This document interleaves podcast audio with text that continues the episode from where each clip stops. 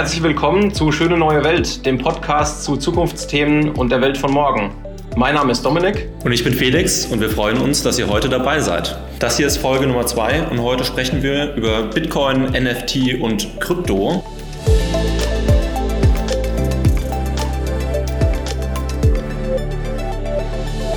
Ich finde, das ist ein extrem spannendes Thema und es entsteht gerade relativ viel Hype äh, erneut, ja.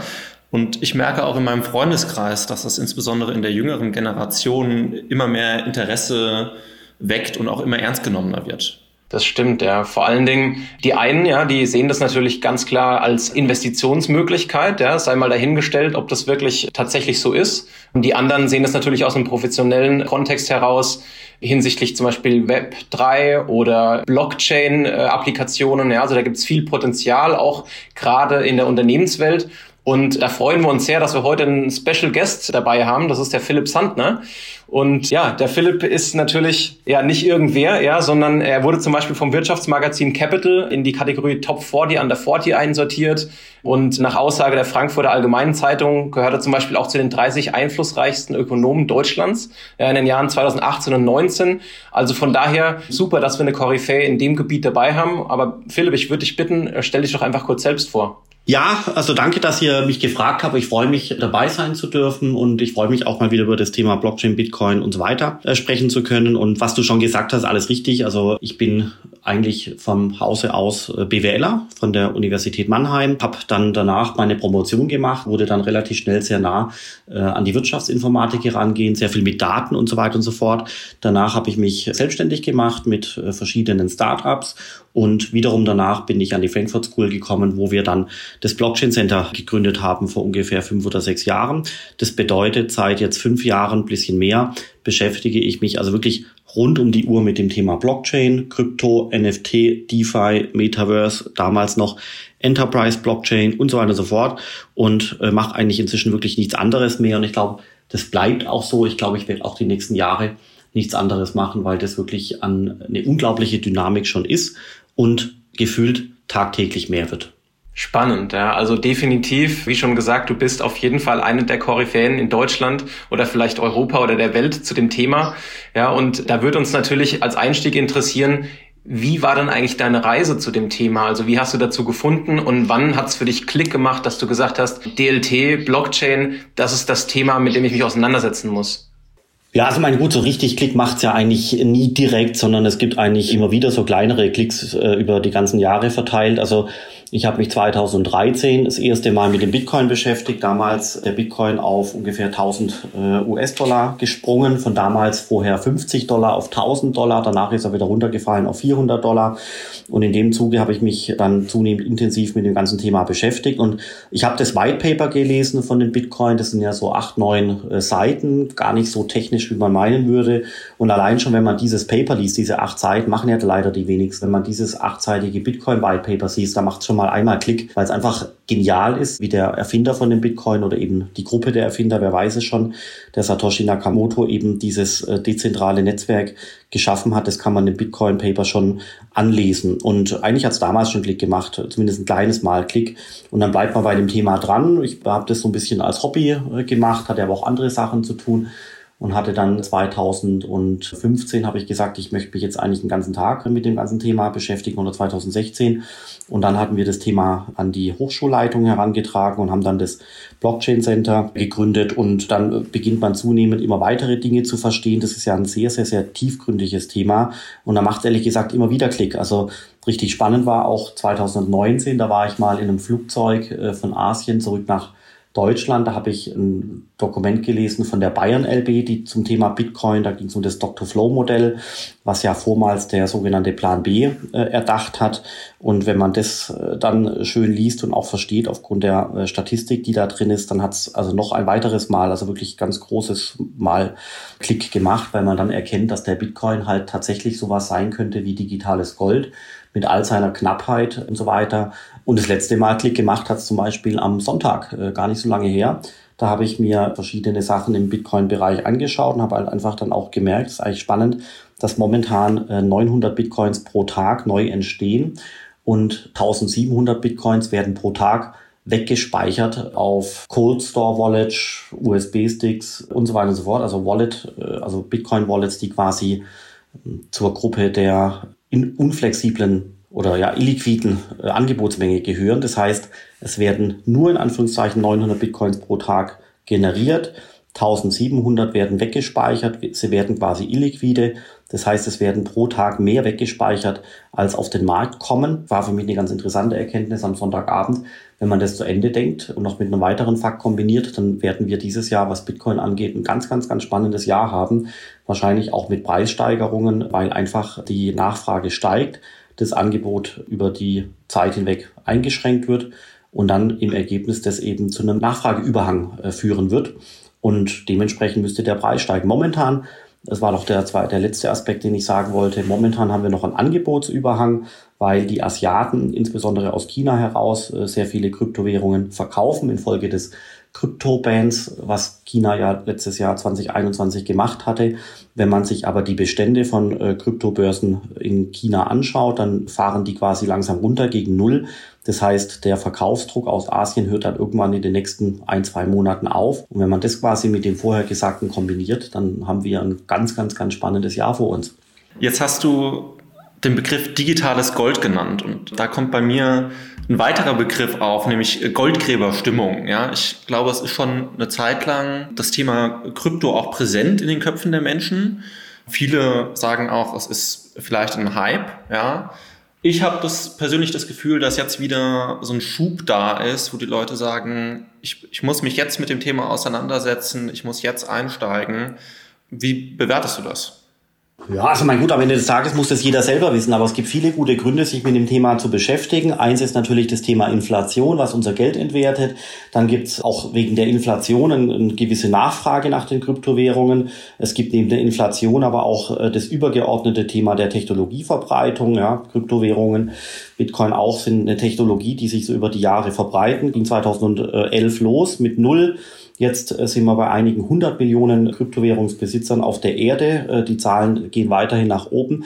Das heißt, wer, äh, wer sein Geld ordentlich managen möchte, wer vielleicht das auch als Investmentobjekt betrachtet, der sollte sich mit dem Thema beschäftigen. Unabhängig davon wird das Kryptothema früher oder später so wichtig werden wie das Internet. Dauert aber noch ein paar Jahre.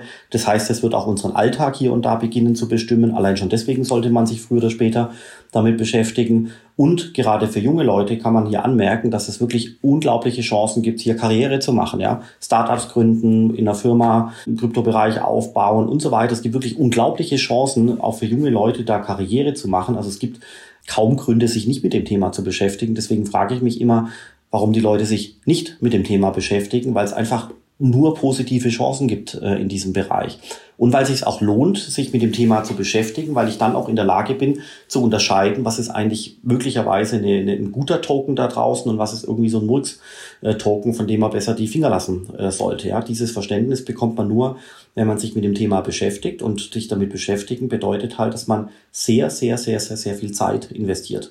Ja, man sollte wahrscheinlich mit dem Bitcoin White Paper beginnen, dann vielleicht mit dem Ethereum White Paper, dann gibt's tolle Podcasts da draußen, tolle YouTube-Videos, es gibt ganz viel tolles Material, tolle Bücher, wo man einfach lohnenswert seine Zeit investieren kann mit dem Ziel, zunehmend mehr von dem Ökosystem zu verstehen.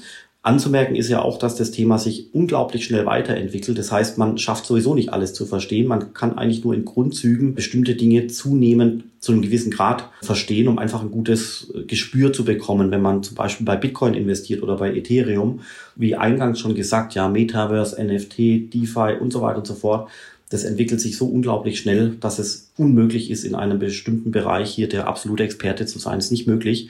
Und trotzdem lohnt sich Zeit zu investieren um dadurch ein Gespür zu bekommen, wo man zum Beispiel Karriere machen kann, wo man eine Firma gründen kann, äh, wo man investieren kann, wie man sein Geld vor der Inflation schützt und, und, und, und, und.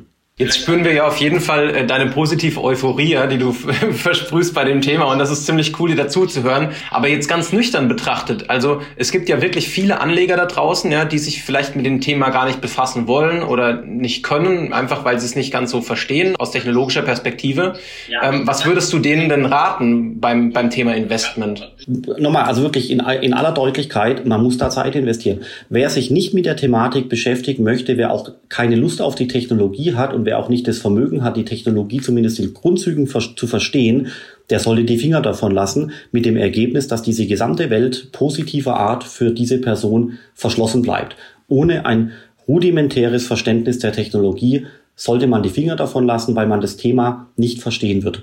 Und es ist auch ein ganz großer Irrglaube von vielen Unternehmen, auch Banken und so weiter da draußen, Politiker auch, die sagen, dass man eben das Blockchain-Thema nur konzeptionell verstehen äh, könne und so weiter und so fort. Ja, ja man kann es ein bisschen sich erschließen, wenn man es nur konzeptionell verstehen möchte, aber man läuft immer wieder in die gleiche Falle rein, dass am Ende des Tages man wirklich technische Grundkenntnisse braucht, um das Thema zu verstehen.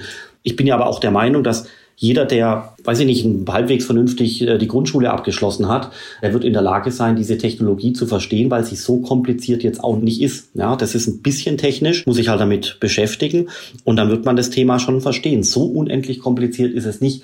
Aber wer keine Lust hat, dieses Minimum an Aufwand zu erbringen, um das die Basisfähigkeiten der Technologie zu verstehen, für den bleibt diese Welt verschlossen und der sollte das auch besser lassen. Der sollte dann wahrscheinlich auch besser konsequenterweise nicht in Kryptowährungen äh, investieren, weil er einfach Gefahr läuft, dass er potenziell irgendwo sein Geld in Kryptowährungen investiert, wo er vertrauen muss, wo er es zu wenig versteht und dann steht da der Absturz äh, bevor, also dass quasi dann ein Token abstürzt und ähnliches. Deswegen muss man wirklich aufpassen und die einzige Möglichkeit ist, sich hier wirklich intensiv damit zu beschäftigen. Das kann jeder, muss einfach Gas geben, sich einlesen, Zeit investieren, Mühe geben. Jeder, der einen Grundschulabschluss hat, wird es in der Lage sein zu verstehen.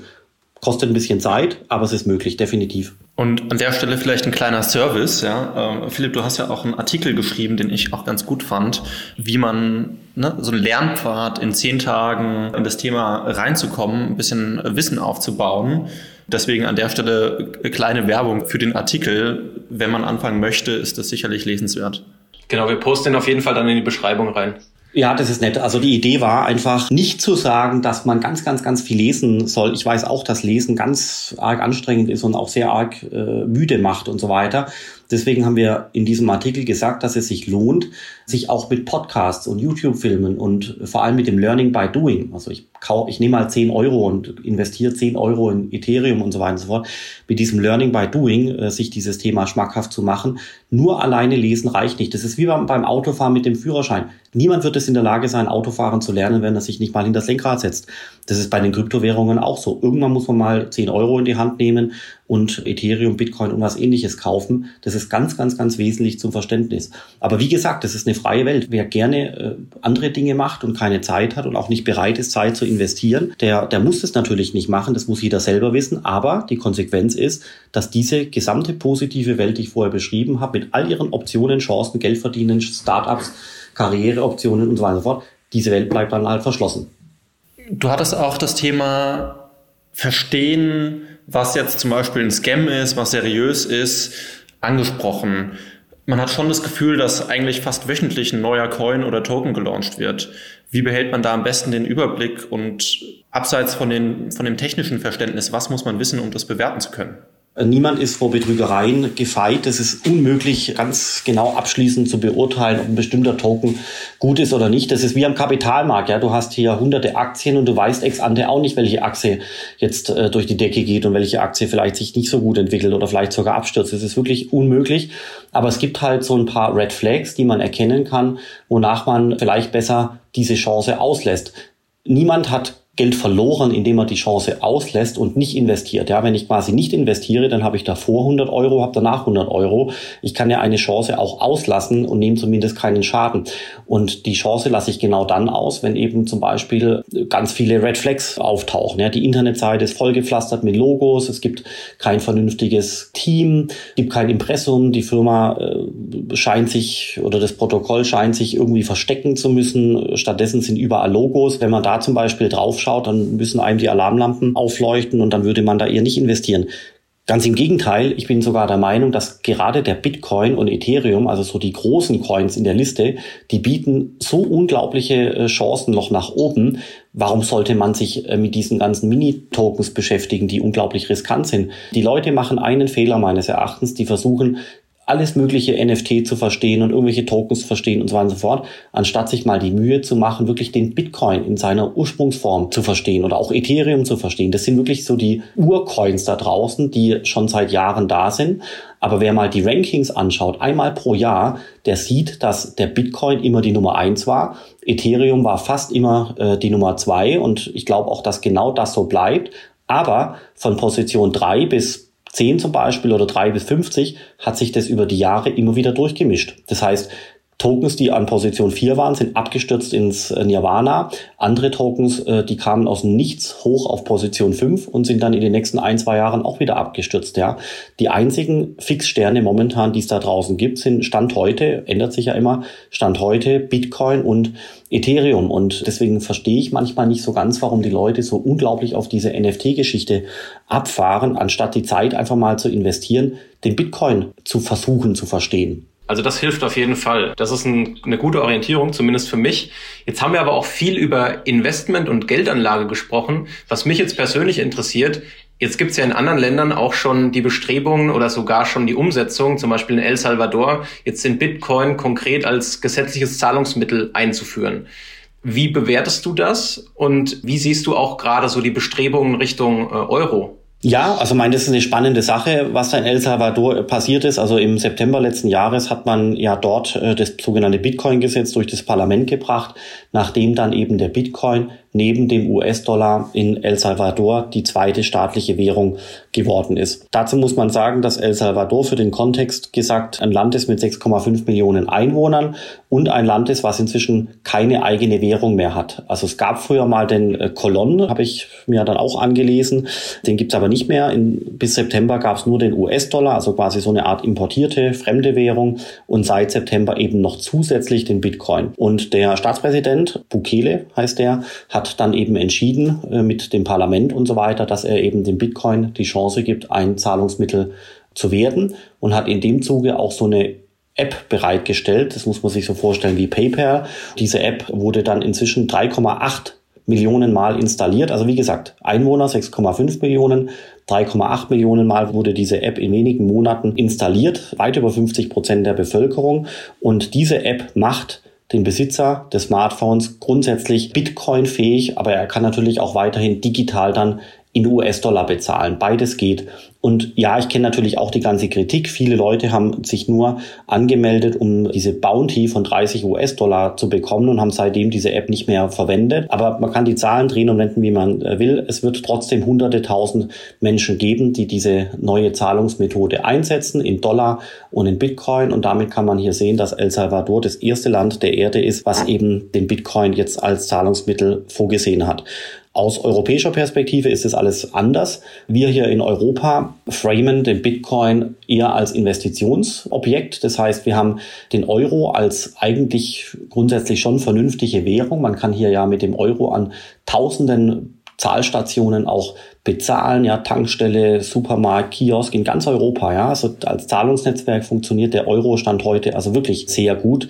Die Wertspeicherfunktion wird durch die Inflation momentan ein bisschen in Mitleidenschaft gezogen, aber wir starten ja anders als andere Hochinflationsländer mit einem relativ guten institutionellen Level. Und vor dem Hintergrund ist der Euro-Stand heute schon tauglich, wobei man auf das Thema Inflation ganz genau Acht geben muss. Und vor dem Hintergrund, weil wir eben auch gute Institutionen schon haben, eine halbwegs stabile Währung, viele Akzeptanzstellen und so weiter und so fort, brauchen wir momentan den Bitcoin nicht unbedingt. Deswegen ist der Bitcoin aus europäischer Perspektive eher als Investmentmöglichkeit geframed. Und so sind auch die Gesetze in Deutschland jetzt gemacht worden und so werden sie auch in der Europäischen Union gebaut, äh, dass die Gesetze eben so gemacht werden, dass eben das Investieren möglichst sicher ist. Das bedeutet, die BaFin hat eine Lizenz, die muss zum Beispiel eine Firma, die mit Bitcoin hantieren möchte in Deutschland, die muss diese Lizenz beantragen und dann kann quasi eine Bank oder eine Börse auch Kundengelder wie zum Beispiel von euch oder von mir verwahren und das macht heute zum Beispiel die Börse Stuttgart schon oder Coinbase oder andere, ja, die machen das heute schon. Und da sieht man, dass das Gesetz darauf angelegt ist, den Bitcoin als Investitionsgut zu behandeln. Es geht nicht darum, hier in Europa den Bitcoin als potenzielles Zahlungsinstrument zu platzieren. Ja, dann würde man andere Gesetze sehen. Ganz im Gegenteil, man möchte den Bitcoin eben auch nicht als Zahlungsinstrument haben. Das sieht man zum Beispiel daran, dass der deutsche Staat im Land äh, sich schwer tut, damit Bitcoin-Automaten aufzustellen. Ist auch in Ordnung, weil das einfach geldwäschetechnisch ein bisschen kritisch ist. Deswegen finde ich momentan die Behandlung als Investitionsgut eigentlich gut gelungen, macht auch Sinn für Europa, auch vor dem Hintergrund, dass wir äh, recht gut funktionierende Institutionen haben. Aber es ist eben in anderen Ländern der Erde, wo die Inflation sehr hoch ist oder wo es keine eigene Währung gibt, ein anderes Setting. Deswegen kann man aus deren Perspektive, also jetzt El Salvador im Blick, deren Entscheidung eben auch verstehen. Jetzt gibt's ja ne, das Beispiel Bitcoin als Zahlungsmittel, aber auch tatsächlich digitales Zentralbankgeld, zum Beispiel ne, den Euro und Ledger. Wie schätzt du das ein? Wie wirkt sich das auch auf das Ökosystem ein? Also mehr Vertrauen generell in Anwendungen. Welche Auswirkungen hat das auch auf, auf die Kurse zum Beispiel von Bitcoin oder Ethereum? Der Euro, ob er jetzt auf einer neuen technischen Plattform äh, abgebildet ist. Darum geht's ja. Das ganze Thema digitaler Euro, CBDC, also quasi Zentralbank, emittierte digitale Währungen und so weiter und so fort, dieses ganze Thema ist letztendlich nur eine neue technische Art der Speicherung. Heute wird der Euro bewegt in alten IT-Systemen. Manche IT-Systeme sind auch neuer. Und die Idee ist, dass man eben hier noch eine neue Generation von IT-Systemen bereitstellt, um den digitalen Euro EU-weit noch reibungsloser abzubilden. Ja, das heißt, es geht hier um primär um Technik. Und warum sage ich das? Weil wenn der Euro eine Inflationsrate hat, wie jetzt Stand heute, von äh, je nach europäischem Land zwischen 5 und 10 Prozent, ja, man dürfen uns nichts vormachen. In Estland und im Baltikum ist ja die Inflationsrate des Euro schon bei 10 Prozent. Bei uns momentan ist sie, glaube ich, bei 5,x Prozent. Das heißt, egal wie ich den Euro digital speichere auf einer EC-Karte oder äh, im, als Schein oder als Münze oder auf einer Kreditkarte oder auch als digitaler Euro oder CBDC oder whatever, die Inflation bleibt immer die gleiche. Vor dem Hintergrund ändert sich jetzt gerade für den Bitcoin ehrlich gesagt überhaupt gar nichts, weil der Bitcoin und andere Kryptowährungen ganz anders konstruiert sind. Der Euro ist so konstruiert, dass, wenn es irgendwie geht, die Preisstabilität äh, gewahrt werden soll. Bis vor Corona ist es auch recht gut gelungen. Seit Corona fängt es jetzt langsam an, aus dem Ruder zu gehen. Das ist jetzt der Hinweis auf die Inflation. Aber eigentlich äh, soll ja die Preisstabilität gewahrt werden durch den Euro. Das wird dann so gemacht, dass eben die Geldmenge angepasst wird, sodass eben der Preis möglichst stabil gehalten wird durch eine Geldmenge, die sich anpasst. Ja, das ist der Mechanismus. Und bei dem Bitcoin ist es ja genau das Gegenteil, ähnlich wie bei Gold ja auch.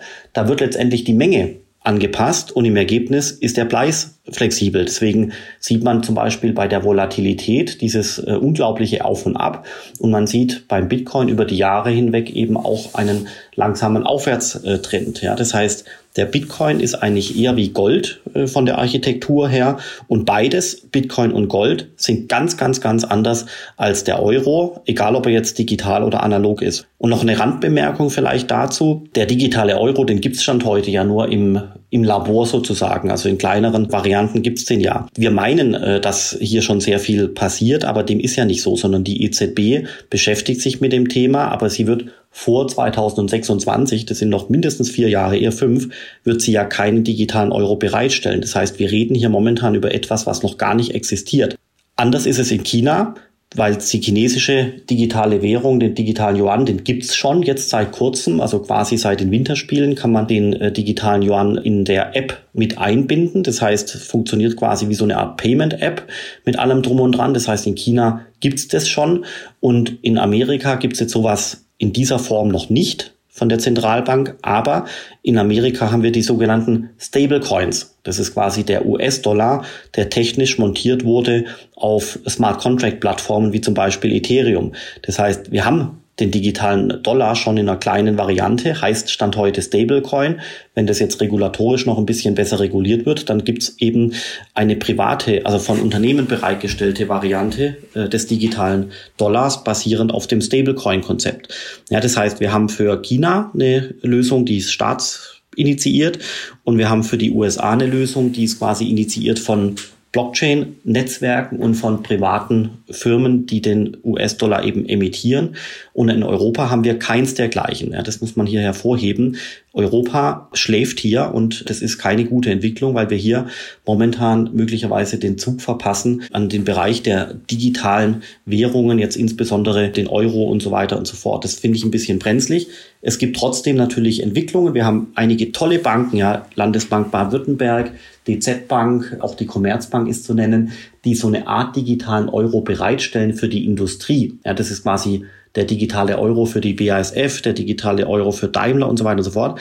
Das ist auch gut, das hilft auch, aber quasi Projekte wie die Stablecoins in Amerika oder eben die Lösung, äh, die jetzt in äh, China bereitgestellt wurde, Lösungen dieser Art hat Europa momentan leider nicht auf dem Radar und äh, das empfinde ich ehrlich gesagt zunehmend als besonders bedauerlich, weil dadurch eben durchweg die Logik entstehen kann, dass der Euro an internationaler Bedeutung einbüßt über die Jahre hinweg. Ja, spannend. Also dann haben wir zumindest schon mal direkt den Appell ja an alle Zuhörer der, der deutschen Regierung oder der europäischen, da ein bisschen nachzuziehen und da Gas zu geben. Ja, klar kann man alles sagen, äh, bitte schneller und so weiter und so fort. Ich sage das ja seit drei Jahren, aber weißt du, die Leute sind nicht empfänglich für solche Argumente, die machen einfach irgendwo das, was auf ihrer Agenda steht.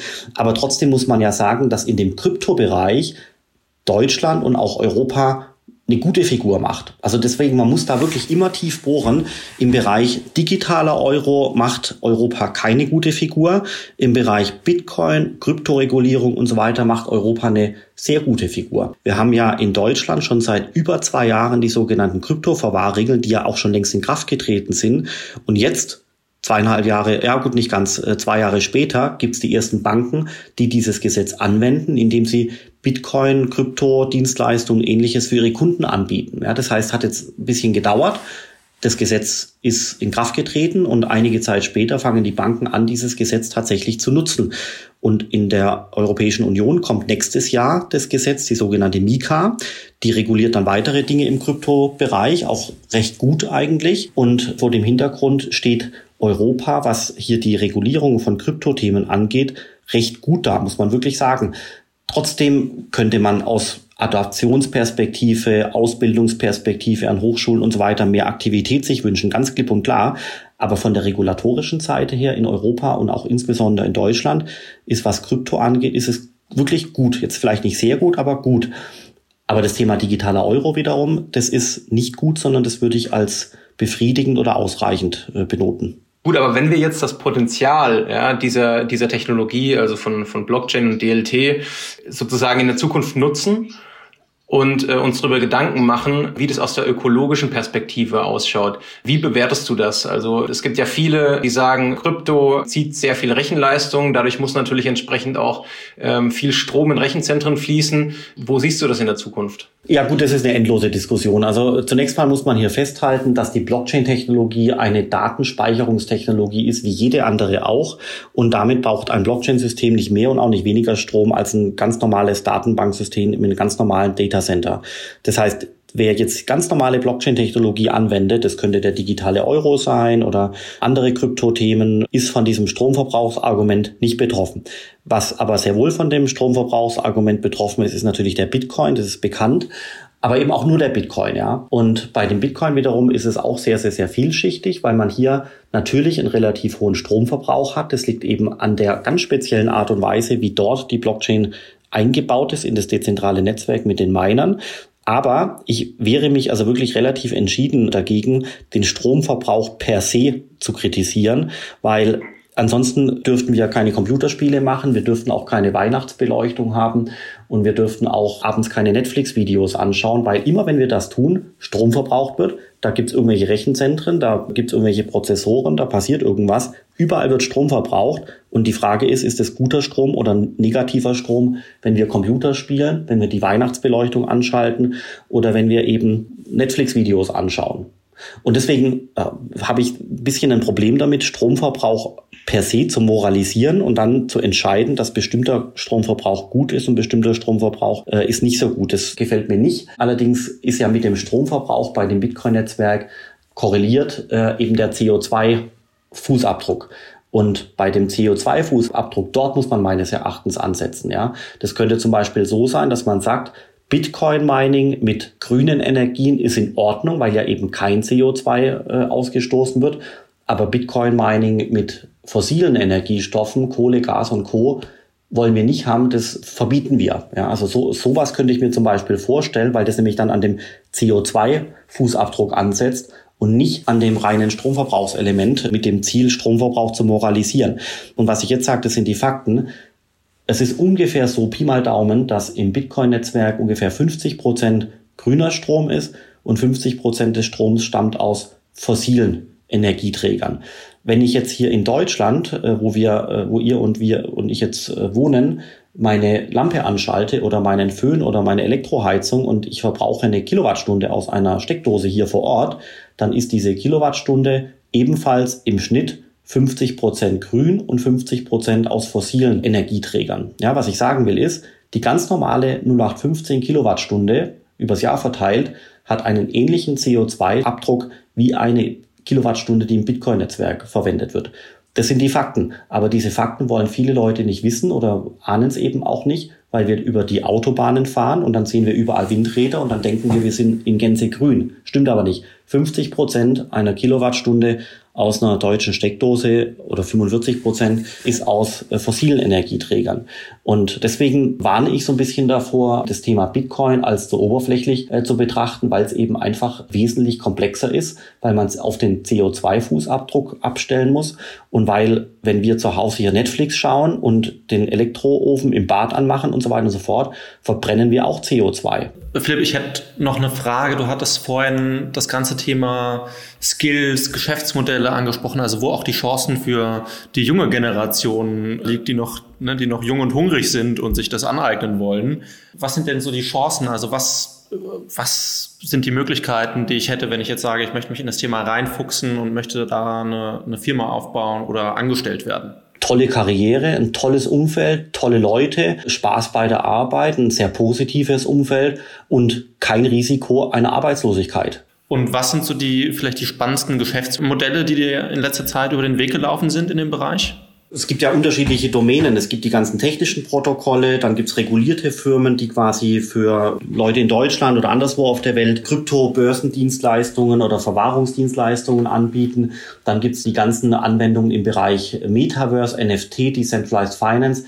Digital Assets mit all seinen Aspekten von Consulting bis hin zu Education und so weiter gibt es Change Management, ist alles drin. Am Horizont tauchen weitere spannende Bereiche auf, wie zum Beispiel Identitätsmanagement, CO2-Tokenisierung äh, und so weiter und so fort. Also da gibt es ganz viele äh, Bereiche und äh, dann immer eben der Durchstich von wirklich Hardcore Tech und Programmierung bis hin zu Beratungsansätzen, HR, Marketing, Business Development, Regulatorik, Technik bis hin zum Maschinenbau ist eigentlich alles drin. Und es gibt halt irre viele Chancen für junge Leute, aber wie du es gerade gesagt hast, ja, ich schaue mal hier so ein bisschen rein und so weiter und so fort, das funktioniert nicht. Ja, muss man gleich sagen. Sondern wenn, dann muss man wirklich Vollgas geben und sich sehr viel mit der Technologie beschäftigen, auch sehr viel mit Leuten in dem Bereich sprechen, weil die Technik sich so schnell entwickelt. Aus einem Hobbyprojekt wird wahrscheinlich nichts, sondern man muss wirklich sehr viel Zeit investieren, also faktisch Fulltime. Und äh, wenn das gelingt, ich sehe das ja bei unseren Studenten, also ich hatte eine Studentin, die hat vor zwei Jahren wahrscheinlich, hat die ihre Masterarbeit im Bereich Blockchain äh, geschrieben bei mir. Das waren dann die ersten äh, drei, vier, fünf Monate, wo sie sich intensiv mit dem Thema beschäftigt hat. Danach hat sie dann, glaube ich, so 1,5 Jahre angefangen als Projektmanager bei so einer Blockchain-Programmierfirma, würde ich es mal nennen. Da konnte sie dann Fuß fassen, hat auch damals schon ein relativ ordentliches äh, Gehalt verdient, wenn man das vergleicht mit äh, ihren äh, Mitstudentinnen von damals. Das geht dann weiter. Jetzt ist sie quasi eingestiegen als, glaube ich, schon etablierterer Projektmanager bei einer sehr schnell wachsenden großen Firma. Ich kenne jetzt das Gehalt nicht, aber bestimmt hat die jetzt als junge Dame mit Alter 26, vielleicht auch 27, hat die vielleicht ein Gehalt von 80, 90, 100.000 Euro. Das kann sich doch sehen lassen, oder? Ja, super spannend. Also das heißt, immer dranbleiben an den Themen und am besten natürlich mit den neuesten Trends auseinandersetzen. Ja, immer mit den neuesten Trends, einverstanden, aber auch mit den alten Trends. Der Bitcoin ist wirklich ein ganz tolles Projekt, Ethereum auch. Das heißt, ja, man muss sich mit den neuesten Trends beschäftigen, ich stimme zu. Man darf aber gleichzeitig die großen Technologie Projekte da draußen nicht außer Acht lassen, weil die den ganzen Bereich geprägt haben. Ja, klar, auf jeden Fall, genau. Das heißt, Basics auch immer mit einbeziehen, ja. Wenn wir uns jetzt so ein bisschen äh, in den Trends bewegen, dann würde ich sagen, die drei Buchstaben, die die Kryptowelt 2021 maßgeblich geprägt haben, sind auf jeden Fall NFT, also Non-Fungible Token. Wo siehst du da das Potenzial und ja, was ist deine persönliche Erfahrung damit? Ja, also mein Gut, das, ich bin da ein bisschen skeptisch bei dem NFT-Thema. Das ist mir ein bisschen zu schnell, zu laut geworden, aber es ist technisch gesehen trotzdem ein ganz toller Kern. Wenn man das quasi jetzt zerlegt, dann geht es ja im Kern darum, dass man bestimmte Dinge ein einziges Mal auf der gesamten Erde in ein NFT verpackt und dieses NFT kann dann natürlich dann auch den Eigentümer wechseln, so dass quasi dieses Ding, was ich in das NFT rein verpacke, auch jemand anderem zum Beispiel übertragen kann. Ja, das ist ja so die technische Logik. Und jetzt haben die Leute begonnen, da Kunstobjekte rein zu verpacken, also quasi Bilder, die an Kunst erinnern. Allerdings scheint es mir da ein ganz großes Missverständnis zu geben, weil ganz viel läuft jetzt plötzlich unter diesem Begriff der digitalen Kunst. Wobei, wenn man da tiefer reinbohrt, ist es aus meiner Sicht keine Kunst, sondern das sind eigentlich eher digitale Statussymbole, die da geschaffen werden. Ja, so wie in meiner Kindheit, ich bin jetzt demnächst 42, da gab es die Levis Jeans, die Smart Watch äh, hieß es, glaube ich, und diverse andere Dinge, die man unbedingt besitzen musste als Kind. Und heute jetzt bei den jungen Studenten, da geht es um eine schicke Armbanduhr oder eine Longchamp-Handtasche bei den Mädels und, und ähnliche Statussymbole halt. Und in der digitalen Welt, wo dann jetzt die ganz jungen Leute nachkommen, da finden die jungen Leute halt diese digitalen Aspekte sehr spannend. Das heißt, das sind digitale Statussymbole, die sich die Leute zum Beispiel auf ihren Twitter-Account reinhängen. Man muss aber jetzt abgrenzen, dass eben digitale Statussymbole schon in sich Sinn machen, ist auch ein wachsender Bereich, aber es ist halt dann doch was anderes als Kunst. Das heißt, Kunst suggeriert, dass die Preise sehr hoch sind und ich glaube auch für manche NFTs, da wird man in Zukunft auch weiterhin hohe Preise bezahlen dürfen. Allerdings entstehen momentan eben Massen an potenziellen digitalen Statussymbolen, die auch alle gekauft werden. Aber wenn eben die Anzahl der digitalen Statussymbole zunimmt, dann wird irgendwann der Preis dieser digitalen Statussymbole eben schrumpfen. Das heißt, da muss man ein bisschen aufpassen, wenn man investiert.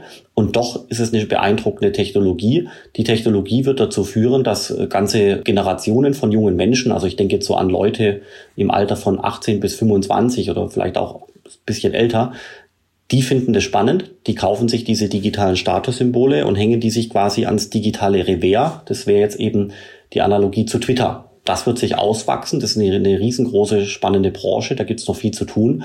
Und wir sind auch da, also gerade erst am Anfang. Aber ganz besonders spannend ist, dass heute vor einem Jahr eigentlich dieses ganze NFT-Thema erst ganz, ganz, ganz langsam begonnen hatte und erst so langsam zeigt sich, was funktioniert und wie es funktioniert und was auch nicht funktioniert. Ja, das finde ich ganz, ganz spannend, diese Entwicklung gerade. Ich selbst bin ja jetzt auch erst 28, ja. Und vor 15 Jahren, also als ich noch, noch klein war und mein erstes Taschengeld verdient habe, konnte ich mir nie vorstellen, mein Geld in irgendwas nicht Greifbares oder Digitales zu stecken. Heute ist es ganz normal, ja. Von Musik, von Videos angefangen bis hin zu irgendwelchen ja, Auszeichnungen in digitaler Form, in irgendwelchen Computerspielen, irgendwelche Ausstattungsgegenstände.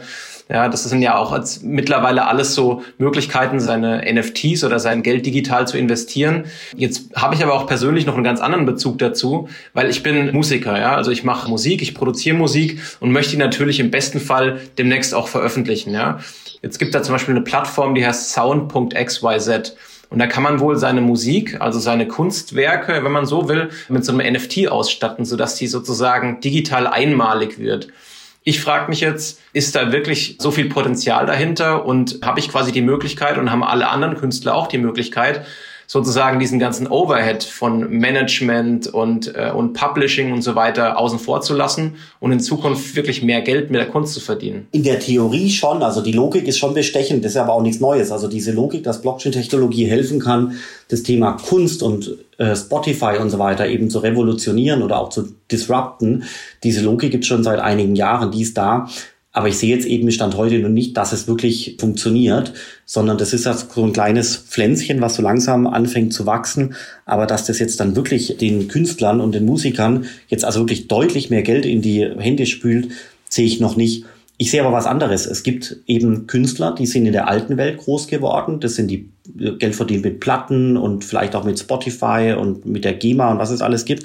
Und dann gibt's eben neue Künstler, die eben ganz stark auf diese digitalen Methoden abfahren.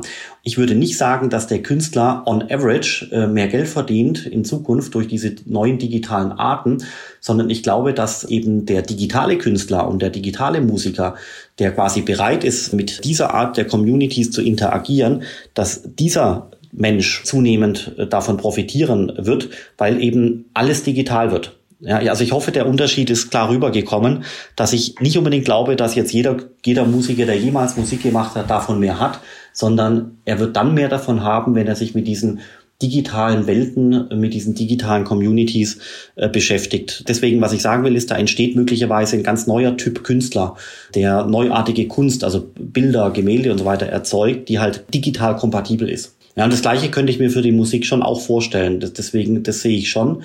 Und dass jetzt Spotify und alle anderen Strukturen, die es heute da draußen gibt, dass das jetzt quasi über Nacht abgebaut wird, das glaube ich ehrlich gesagt nicht. Dass das über die nächsten Jahre ein bisschen eingedämmt wird, dass das Wachstum vielleicht rausgeht, vielleicht fängt auch dieser Bereich mal an zu schrumpfen. Das kann durchaus sein, es ist sogar wahrscheinlich. Aber dass jetzt da von heute auf morgen die Luft rausgeht, weil plötzlich jegliche Musik auf NFT-Basis abgebildet wird, glaube ich nicht. Glaube ich nicht. Das glaube ich deswegen nicht, weil man uns als Blockchain-Veteranen, die das ganze Thema schon seit fünf Jahren äh, beachten, mit den ganzen Tokens und was es alles gab, hatte man uns damals auch schon versprochen, was alles diese Tokens revolutionieren werden von Mobilität und Energie und alles war da Health, ja, alles wurde da äh, besprochen, was ist am Ende des Tages passiert. Gar nichts. Ja, nichts, also wirklich gar nichts. Bitcoin ist da, Ethereum ist da. Das Thema DeFi fängt an, den Kapitalmarkt zu revolutionieren in einem ganz kleinen Ausmaß. Und jetzt haben wir die NFTs, die fangen an, digitale Statussymbole zu sein mit dem Ableger Kunst und Musik und so weiter und so fort. Da passiert was, ja.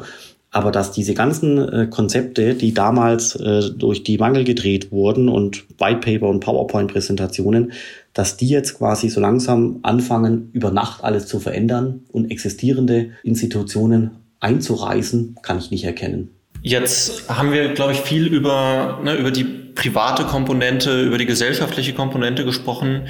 Was mich auch nochmal interessieren würde, wäre, Worauf kommt es jetzt für Unternehmen an? Also sollten Unternehmen nach Disruption mit Blockchain suchen oder eher Baby Steps äh, vornehmen und Capabilities mit, mit eher einfachen Use Cases aufbauen? Ja, das ist eine gute Frage, ist auch eine schwierige Frage. Und ich, also ich sage gerne meine Meinung, aber die kann natürlich auch falsch sein. Also, also was nicht funktioniert hat bei den Firmen, ist quasi auf die ganzen äh, Berater reinzufallen und sich mit Blockchain und Energie zu beschäftigen und Blockchain und Mobilität und Blockchain und Supply Chain. Da gab es ja tolle Startups und tolle Ansätze. Es hat alles nicht funktioniert. Was aber sich so langsam zeigt, was funktioniert, sind Geschäftsmodelle mit dem digitalen Euro, wo quasi Geschäftsprozesse wesentlich effizienter abgebildet werden können. Dann Tokenisierung von Assets, das ist quasi die Finanzierung von Maschinen, die Finanzierung von Mittelstandsunternehmen, die Finanzierung von irgendwelchen anderen Assets, das fängt jetzt so langsam an zu funktionieren. Ähm, dann alles, was mit Krypto zu tun hat, ja, also zum Beispiel Geldtransfers mit Kryptowährungen ins Ausland effizienter. Dann dieser Bereich Treasury, also ich speichere fünf Prozent meines Euro-Kontobestands in Kryptowährungen oder digitalen Assets, um letztendlich der Inflation äh, zu entgehen. Das scheint so langsam auf die Agenda zu rutschen. Also wenn man es zusammenfasst, hat von all dem, was ich jetzt gerade gesagt habe, sehr viel eine Kapitalmarktperspektive. Also immer wenn irgendwo Finanzen mit drinsteckt, äh, dann könnte Blockchain äh, sinnvoll sein. Wie macht man das? Wahrscheinlich muss man sich erstmal intern intensiv damit beschäftigen und dann muss man aus meiner Sicht relativ schnell versuchen, zwei, drei, vier Leute einzustellen, weil die Wahrscheinlichkeit bei den jungen Leuten auch hoch ist, dass die Leute dann vielleicht auch woanders äh, hingehen. Das heißt, äh, um die Person und das Wissen nicht sofort wieder zu verlieren, muss ich eigentlich schauen, dass ich gleich ein ganzes Team habe. Und dann lohnt sich schon auch von Anfang an mit ein paar guten, technikorientierten Beratern und Anwälten zu tun zu haben, äh, die eben schon Erfahrung in dem Bereich haben und damit auch einem helfen können, wertvolle Zeit zu sparen. Und noch zwei Randbemerkungen. Das Thema Identitätsmanagement kommt jetzt so langsam. Da lohnt sich als Unternehmen mit zu beschäftigen. Also da geht es um letztendlich das Handelsregister auf Blockchain-Basis oder auch der Personalausweis auf Blockchain-Basis. Dann eins der heißesten Bereiche für dieses Jahr ist das Thema CO2. Abbildung auf Blockchain-Basis. Ja, der Wald spuckt CO2-Tokens aus äh, und wird damit profitabel. Der Industriekonzern muss diese CO2-Zertifikate kaufen, um sich zu offsetten. All das sind Blockchain-Fälle wie im Bilderbuch. Das wird dieses Jahr, glaube ich, extremst heiß werden. Da lohnt sich, sich damit zu beschäftigen. Und dann gibt es natürlich über diese NFT-Thematik noch die Möglichkeit, in diese Communities, riesengroße Communities junger Menschen reinzukommen, um zum Beispiel eben gerade jungen Leuten Produkte anzudienen, äh, die ich sonst über klassische Medien wie Fernsehen, Radio und Printmagazin nicht mehr erreiche. Das wäre meine Zusammenstellung für Unternehmen, die sich, aber also wie schon gesagt, ja, ganz oft steckt äh, das Thema Finance da drin. Ja, stark. Also das heißt, da schließt sich jetzt natürlich auch der Kreis, um das aufzugreifen, was du vorhin gesagt hast. Es gibt viele Anwendungsfälle, ja, und langsam kristallisiert sich auch heraus, in welche Richtung das gehen kann. Was muss denn jetzt tatsächlich politisch noch passieren, damit das alles umgesetzt werden kann? Oder sagst du, hey, wir sind auf einem guten Weg? Also ich glaube, wir sind eigentlich auf einem guten Weg. Politisch, also seitens der Regulierung ist eigentlich relativ viel auf den Weg gebracht. Jetzt gibt es eben viele Token-Sales, wo auch jetzt beginnen Influencer Tokens zu verkaufen. Da muss man regulatorisch punktuell ein bisschen nachziehen, damit da der Verbraucher, ähm, also die Fangemeinde und so weiter nicht betrogen wird. Da muss man aufpassen. Aber ansonsten ist es regulatorisch eigentlich alles auf den Weg gebracht. Aber nicht der digitale Euro, gell? das haben wir ja schon besprochen. Ich finde alles, was mit Krypto zu tun hat, gut auf den Weg gebracht. Was den digitalen Euro anbetrifft, finde ich es nicht so gut auf den Weg gebracht. Und jetzt sind die Unternehmen dran, die ihrerseits Dienstleistungen anbieten müssen für all das, was wir besprochen haben, von CO2 bis Bitcoin. Und dann ist natürlich auch der Kunde gefragt, egal ob Privatmensch wie wir oder Unternehmen, die letztendlich diese Produkte und Dienstleistungen auch kaufen. Und auch da gilt, den Bitcoin für das Treasury zur Inflationsvermeidung oder den CO2-Token, um CO2 zu offsetten und so weiter und so fort. Da fehlt es letztendlich aus meiner Sicht zu langsam an mehr Offenheit bei der Wirtschaft. Ja, also die, die Wirtschaft hat das Thema Krypto und Blockchain jetzt noch nicht so gut äh, durchdrungen. Also die Finanzszene so langsam lernt es in Frankfurt. Das ist wirklich schön, das zu beobachten. Bei der Industrie gibt es schon große Nachholbedürfnisse oder bei der Wirtschaft generell, um den Finanzbereich auszuklammern. Das könnte man momentan wahrscheinlich äh, festhalten, dass dort eigentlich einfach eine höhere Offenheit äh, rein muss, um die wirklich tollen Ansätze auch zum Leben erwecken zu können. Wenn du dir jetzt vorstellst, du hättest eine Zeitmaschine und, und könntest nochmal zurückreisen und mit deinem jüngeren Ich sprechen, ja, was würdest du rückblickend anders machen? Was hättest du gerne früher über Krypto gewusst? Ach, das eigentlich hat sich das wirklich schön entwickelt. Also vielleicht, also ein Punkt muss man sich schon vorwerfen. Ich habe erstmalig das Bitcoin White Paper gelesen 2013. Das war ja relativ früh. Und doch habe ich es dann unterlassen, 2014, 2015 mit Leuten aus der gesamten Branche zu sprechen. Das ist schon schade. Also damals habe ich in München gewohnt. Ich hätte die Chance gehabt, auf irgendwelchen Meetups die damalige in München ansässige Blockchain-Krypto-Szene kennenzulernen. Durch die Gespräche wären sicherlich belastbare Kontakte, vielleicht auch Freundschaften entstanden, bis hin zu auch, weiß ich nicht, spannenden Unternehmensgründungen und so weiter und so fort. Das habe ich damals nicht gemacht. Ich habe den, den Bitcoin als Privat-Studierobjekt quasi behandelt. Und es ärgert mich so ein bisschen im Nachhinein, dass ich damals eben nicht direkt mit zahlreichen äh, der Leute vor Ort in München mit einem ähnlichen technischen Interesse eben Kontakt aufgenommen habe. Das heißt, dein Resümee abschließend an die Leute da draußen, was ist dein Appell? Mm, also ich glaube, also Bitcoin White Paper lesen, die anderen Kryptowährungen studieren, vom Ranking her eher bei den großen anfangen und die zu durchdringen und nicht so sehr bei den äh, kleinen Minicoins anfangen, dann sehr, sehr, sehr viel Zeit investieren mit YouTube-Videos, mit Podcast-Videos, mit Lesen, Lernen, dann mal 10, 20 Euro investieren, um wirklich zu lernen, wie es anfühlt und wirklich viel, viel, viel Zeit investieren. Ich würde mal behaupten, so 50 Arbeitstage, 100 Arbeitstage. Ähm, ein Arbeitstag hat acht Stunden, für die, die es vielleicht äh, nicht wissen. Das ist viel, viel, viel Zeit, die man investieren muss, um dann so langsam in das ganze Gebilde rein äh, zu wachsen. Und was dann ganz entscheidend ist, also das ist wirklich ein ganz wichtiger Tipp ist, man muss sich mit der Blockchain-Szene auseinandersetzen, man muss die Leute treffen, man muss auf Konferenzen gehen, man muss auf Meetups gehen, man muss mit den Leuten sprechen, weil eben wirklich jeder seine eigene Geschichte hat. Der eine zu DeFi, der andere zu NFT, der andere zu Bitcoin. Und jedes Gespräch ähnliches wie eine Privatvorlesung, ja, weil jeder halt sein, sein eigenes Fable in dem Bereich hat und dadurch lernt man unglaublich viel und kann dann möglicherweise auch beginnen, die Entwicklungen äh, ganz gut einzuschätzen. Und natürlich genau diese persönlichen Kontakte, über die gibt's natürlich dann auch Jobs.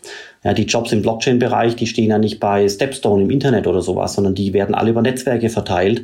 Dazu muss ich natürlich Teil des Netzwerks werden und da ist halt die notwendige Voraussetzung, wirklich mit den Menschen zu tun zu haben und die Leute persönlich kennenzulernen bei Konferenzen, Meetups und so weiter und so fort. Top.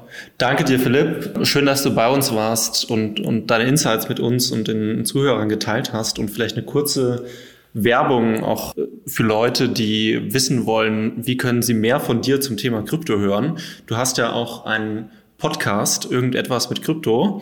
Das ist, glaube ich, eine, auch ein guter Ort, um weitere Insights von dir abzugreifen.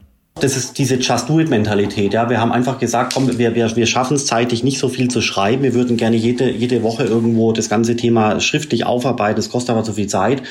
Und dann haben der Johannes, der Sebastian und ich uns zusammengetan und äh, letztendlich einfach ähm, diesen Podcast entwickelt, wo wir einfach das Geschehen auf wöchentlicher Basis so ein bisschen kommentieren. Genial. Super, du also vielen, vielen Dank. Ja, ich glaube, wir haben jede Menge Denkanstöße bekommen, auch um das Ganze im Nachgang nochmal für uns gemeinsam aufzubereiten. Also an der Stelle dann an alle da draußen, äh, wenn ihr Interesse habt, hört gerne in den Podcast rein. Wir bedanken uns bei dir, Philipp, ganz herzlich für äh, die ganzen Insights und äh, freuen uns, ganz bald mal wieder von dir zu hören. Klasse. Sagt Bescheid, wenn ihr das Thema nochmal aufgreifen wollt. Ich bin ja nicht der Einzige. Es gibt ja wirklich hunderte toller Leute in Deutschland, die das Blockchain-Thema ganz gut covern können. Und äh, wenn ihr Kontakte braucht, sagt Bescheid. Dankeschön. Ja, Felix, spannend, oder? Auf jeden Fall. Also ich freue mich natürlich auch, dass wir so einen Experten wie den Philipp dabei haben konnten.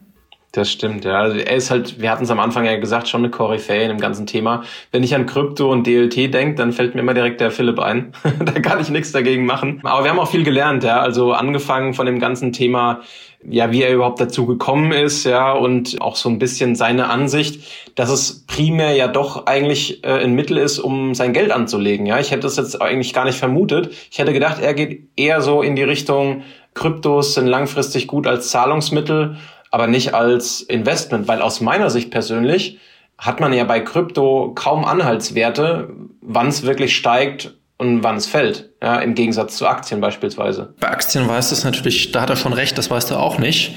Du hast natürlich ein paar andere Themen, die auch die, die auch die Erwartungen antreiben. Ne? Also ob eine Firma jetzt den Gewinn übertrifft oder nicht, ne? ob, ob da irgendwelche größeren ja, Erwartungen sind, was was da an neuen Kunden kommt etc., was da neu, an neuen Geschäftsmodellen entsteht. Ich glaube, das kannst du bei Firmen manchmal ein bisschen besser vorausahnen. Ja? ja, vielleicht bin ich noch einer von der konservativen Sorte, auch wenn ich Krypto super spannend finde, aber als Geldanlagemöglichkeit und Investmentmöglichkeit, da bin ich doch noch sehr kritisch. Ja? Also natürlich ist es eine knappe Ressource, zumindest der, der Bitcoin, ja, und Natürlich sind knappe Ressourcen immer gefragt und werden langfristig an, an Wertgewinn verzeichnen. Ja, aber trotzdem bin ich dem Ganzen irgendwie, ja, sehe ich das zwiegespalten. Hast du denn eigene Kryptowährungen, in die du investiert hast oder hast du NFTs oder ähnliches? Ja klar, also vor ein paar Jahren, als so der, der, der erste oder zweite Hype aufkam, bin ich natürlich auch aufs Pferd aufgesprungen. Ja. Und wie es der Philipp schon vorhin gesagt hat, es geht natürlich auch darum, einfach mal hands-on zu gehen, einfach mal was auszuprobieren, einfach mal ein paar Euro zu investieren. Es war nicht viel gewesen damals, aber ich habe einfach mal geguckt, wie funktioniert das überhaupt? Ja? Wie kann ich denn überhaupt so eine Wallet aufmachen? Wie kann ich da äh, mein Geld irgendwo anlegen? Wie, wie funktioniert dieser ganze Prozess? Und ich muss sagen, vor drei, vier, fünf Jahren ging das alles ja noch lang nicht so einfach wie heute, ja? wo man sich einfach Coinbase runterlädt oder sogar Trade Republic oder andere äh, Anlageportale, in denen du auch Aktien handeln kannst und kannst einfach mal in, in Teil-Bitcoins oder Teil-Kryptos investieren. Das geht ja heute sehr, sehr easy. Damals war es schon allein ein Prozess oder ein Abenteuer, äh, sich so eine Wallet aufzusetzen. Ja, da musstest du noch in so Portale gehen wie Kraken oder andere, die noch ganz exotisch waren, wo du teilweise auch auf die Warteliste gesetzt wurdest, um überhaupt zu investieren. Und das fand ich schon, fand ich schon super spannend. Ja, damals, ich kann jetzt einfach so ein bisschen aus dem Nähkästchen plaudern, habe ich mir Bitcoins gekauft, eigentlich um IOTA zu kaufen. Das war damals der heiße Scheiß ähm, und habe natürlich den größten Wert meiner Anlage sozusagen dann in IOTA reingesetzt. Hat sich dann nachher natürlich so als semi-gutes Investment herausgestellt, aber die Bitcoins, die ich noch hatte oder die paar Euros, die ich noch in Bitcoin hatte, ja, sind natürlich mittlerweile auch wieder ein bisschen mehr wert.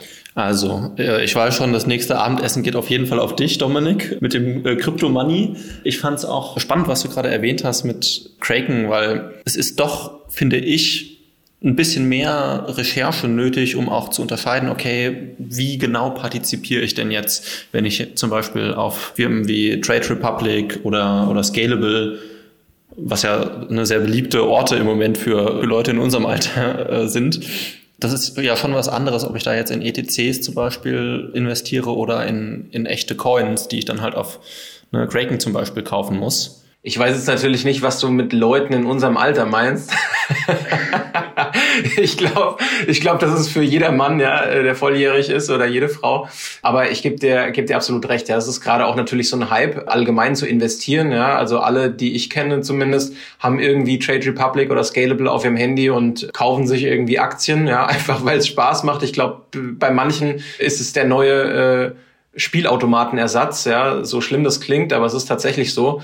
Aber ja, der, der Hype zu investieren, äh, der steigt stetig an und damit einhergehend natürlich auch dann der Hype mit Kryptos. Deine Aussage, ne, dass, es, dass es jetzt viel einfacher ist. Meine Gegenthese ist, ne, vielleicht ist es einfacher, da reinzukommen, aber es ist vielleicht auch schwieriger, den Überblick zu behalten, wenn man den denn behalten möchte, ja. Oder man kann ja auch die Möglichkeit wählen, wie, wie Philipp sagt, einfach zu fokussieren auf, auf zum Beispiel Ether und Bitcoin.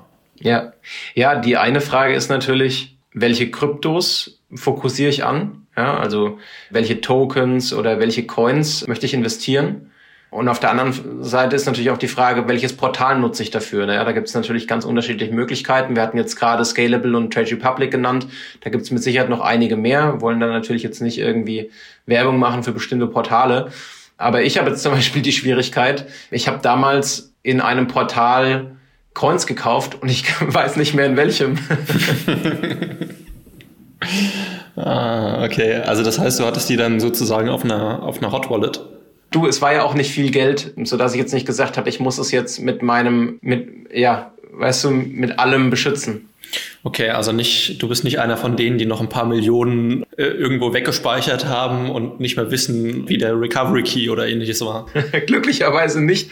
Glücklicherweise nicht. Ja, ich glaube, da werde ich meines Lebens nicht mehr froh. Aber ganz interessanterweise habe ich auch die Tage zufällig ein YouTube-Video gefunden. Da hat ein Ingenieur sich damit beschäftigt, wie man Hardware-Wallets knacken kann und er hat es tatsächlich geschafft. Und das oh, ist natürlich okay. auch eine ganz spannende Sache. Er hat tatsächlich einem Freund von sich geholfen, zwei Millionen US-Dollar in Bitcoin zu recovern von einem Hardware-Wallet, von dem er den PIN nicht mehr wusste. Ohne, ohne Seed Phrase? Ohne alles. Nur mit mechanischem und elektrischem äh, Gerät. Gut, ne, ich meine, die kannst du immer noch verstecken ähm, und, und solltest die im sicheren Ort aufbewahren, aber das Ziel von den Hard Wallets ist ja auch einfach, dass da niemand so einfach drankommt. Ne? Absolut, deswegen. Also ich war ein bisschen schockiert, aber auch ein bisschen erfreut äh, für alle Leute, die ihren PIN für ihre Hardware-Wallet vergessen hatten. ja gut, ich finde, das ist halt irgendwie ne, so ein bisschen selber schuld, weil also das Ziel kann ja nicht sein, dass ich, dass ich das dann knacke, ähm, sondern du musst dir halt einfach deine PIN merken und meinetwegen schreibst du sie dann halt auf oder die, die Seed Phrase gibst du halt jemandem Vertrauenswürdigen, wie zum Beispiel mir, ja, und ich passe dann da drauf auf, ja. Nee, absolut. Aber was haben wir denn jetzt noch aus dem Podcast mitgenommen? Also, was haben wir aus, für, für das Thema NFTs mitgenommen? Ich glaube, was ich schon spannend fand, ist, ne, es gibt ja in, im, im Investmentbereich so diese, diese Castle in the Air Theory. Das heißt, es kommt immer einer, der, der blöder ist als du, ja, und der wird schon für einen höheren Preis kaufen.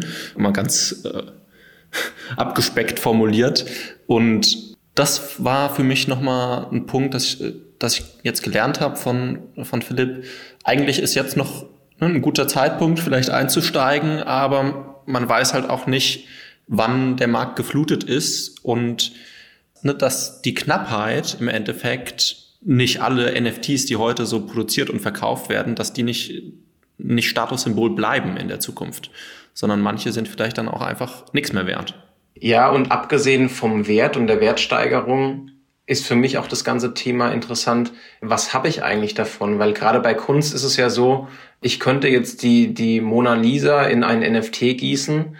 Das heißt aber nicht, dass alle anderen sich die Mona Lisa nicht mehr angucken können. Geschweige denn bleibt ja das Original davon komplett unberührt.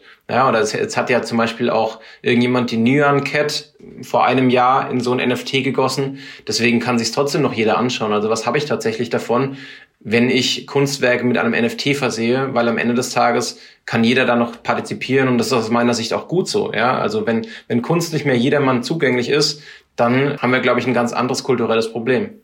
Und deswegen fand ich diese Unterscheidung auch spannend und die auch dann verschiedene Dynamiken hat. Ja, also zwischen äh, ich nutze es vielleicht zur Distribution und Verteilung und mehr Leute haben Zugriff und ich erreiche andere Leute und dieses Thema Statussymbol, das mir gar nicht so bewusst war vorher, dass man wirklich sagt, okay, es gibt einfach eine ja, ein Teil von der Generation und, und immer mehr Leute, die sich Gedanken darüber machen, wie Status in, in der digitalen Welt aussieht. Manche bewusst, manche unbewusst. Ähm, ich persönlich habe mir da noch relativ wenig Gedanken drum gemacht, ja, und das waren vielleicht vorher. Ja, ich habe gedacht, deswegen pflegst du dein LinkedIn-Profil so. Meine LinkedIn-Follower sind vielleicht das Einzige, was mich da noch interessiert. Diese Betrachtung, ne? und das wollte ich gerade sagen, vorher war das vielleicht so ein bisschen, wie viel Instagram-Follower habe ich? Und vielleicht geht es jetzt auch darum, wirklich was zu besitzen, ja, und nicht nur Leute zu erreichen in der digitalen Welt als Status. Ja, also es bleibt auf jeden Fall spannend. Gerade so das Thema Besitz und Einzigartigkeit, Statussymbole kann man quasi für das Thema NFT mitnehmen. Super spannend.